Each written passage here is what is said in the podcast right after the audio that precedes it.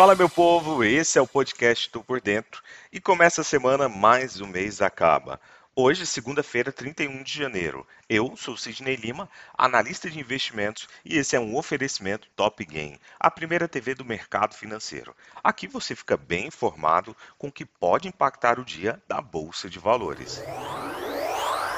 Lá na China, o feriado novo lunar começou, tirando referência aí do preço do minério de ferro. Mas a virada do PMI industrial chinês para o território de contração em janeiro mantém no radar a expectativa de que o governo de Pequim possa estudar novas medidas de estímulos, o que aí ampliaria o interesse pelas commodities e pelo Brasil. A festa do fluxo estrangeiro para cá voltará a ser testada essa semana pelo payroll de janeiro na sexta-feira, depois de o PCE ter esvaziado as apostas mais exageradas para o aperto do Fed de março. Essa semana, o BCE e o BOI decidem juros na quinta-feira e o Copom leva a Selic na quarta-feira para os dois dígitos. Expectativa aí 10,75% pela primeira vez em mais de quatro anos e meio. A aposta é praticamente unânime e o que dá jogo é especular sobre o plano de voo do BC para março. No Brasil, o principal índice brasileiro de ações caiu na última sexta-feira em correção aí após três altas seguidas, enquanto as bolsas em Wall Street reagiram após perdas recentes. A queda do índice local foi influenciada pelo recuo forte das ações da Petrobras, enquanto papéis do setor financeiro e da Braskem tiveram aí na ponta oposta. O Ibovespa caiu 0,62% a 111.910 pontos. No entanto, subiu 2,7% na semana, a terceira seguida de alta, maior sequência positiva desde junho. O movimento de correção ele abarcou aí principalmente papéis relacionados ao consumo interno que haviam tido performance positiva recentemente investidores globais seguem digerindo a postura mais dura do Federal Reserve, com a expectativa para a elevação de juros em março e outras quatro altas ainda esse ano. Tensões geopolíticas também seguem no radar, assim como balanços corporativos de empresas relevantes e com grande impacto no PIB. Nos Estados Unidos, as bolsas caminharam positivamente na sexta-feira, saindo de uma liquidação para um rally, ao fim de mais uma sessão sem saber aonde caminhar, e na qual encerrou uma semana tumultuada com investidores presos entre balanços mistos, tensões geopolíticas e um Banco Central norte-americano cada vez mais agressivo. Todos os três principais índices de ações dos Estados Unidos fecharam em alta na sessão, com papéis de tecnologia que tanto sofreram recentemente, puxando o rally. De qualquer forma, a palavra que definiu a semana, sem dúvida, foi volatilidade. E nessa sexta, dados econômicos mostraram uma queda nos gastos dos consumidores norte-americanos, juntamente com a leitura mais baixa de sentimento do consumidor em uma década. Além disso, o núcleo de índices preferidos pelo Fed para avaliar aí a situação da inflação subiu 4,9% na leitura anual, um pouco acima do esperado.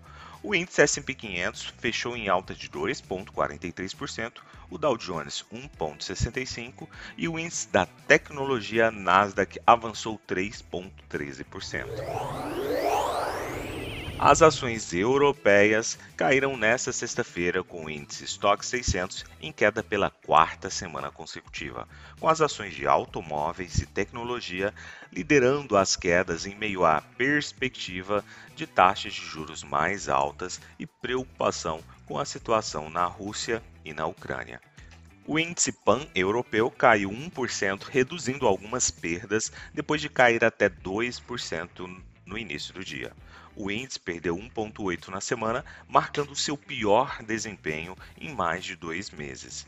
Os rendimentos dos títulos da zona do euro subiram após a mensagem agressiva que emergiu aí da reunião de política do Federal Reserve dos Estados Unidos no início dessa semana.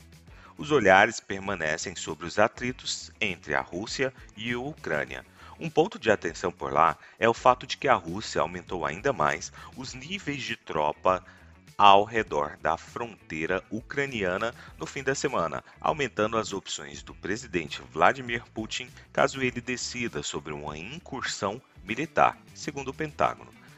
A crise será debatida no Conselho de Segurança das Nações Unidas ainda nesta segunda-feira. Os Estados Unidos e a União Europeia estão se concentrando em um pacote de sanções contra a Rússia se houver de fato uma invasão.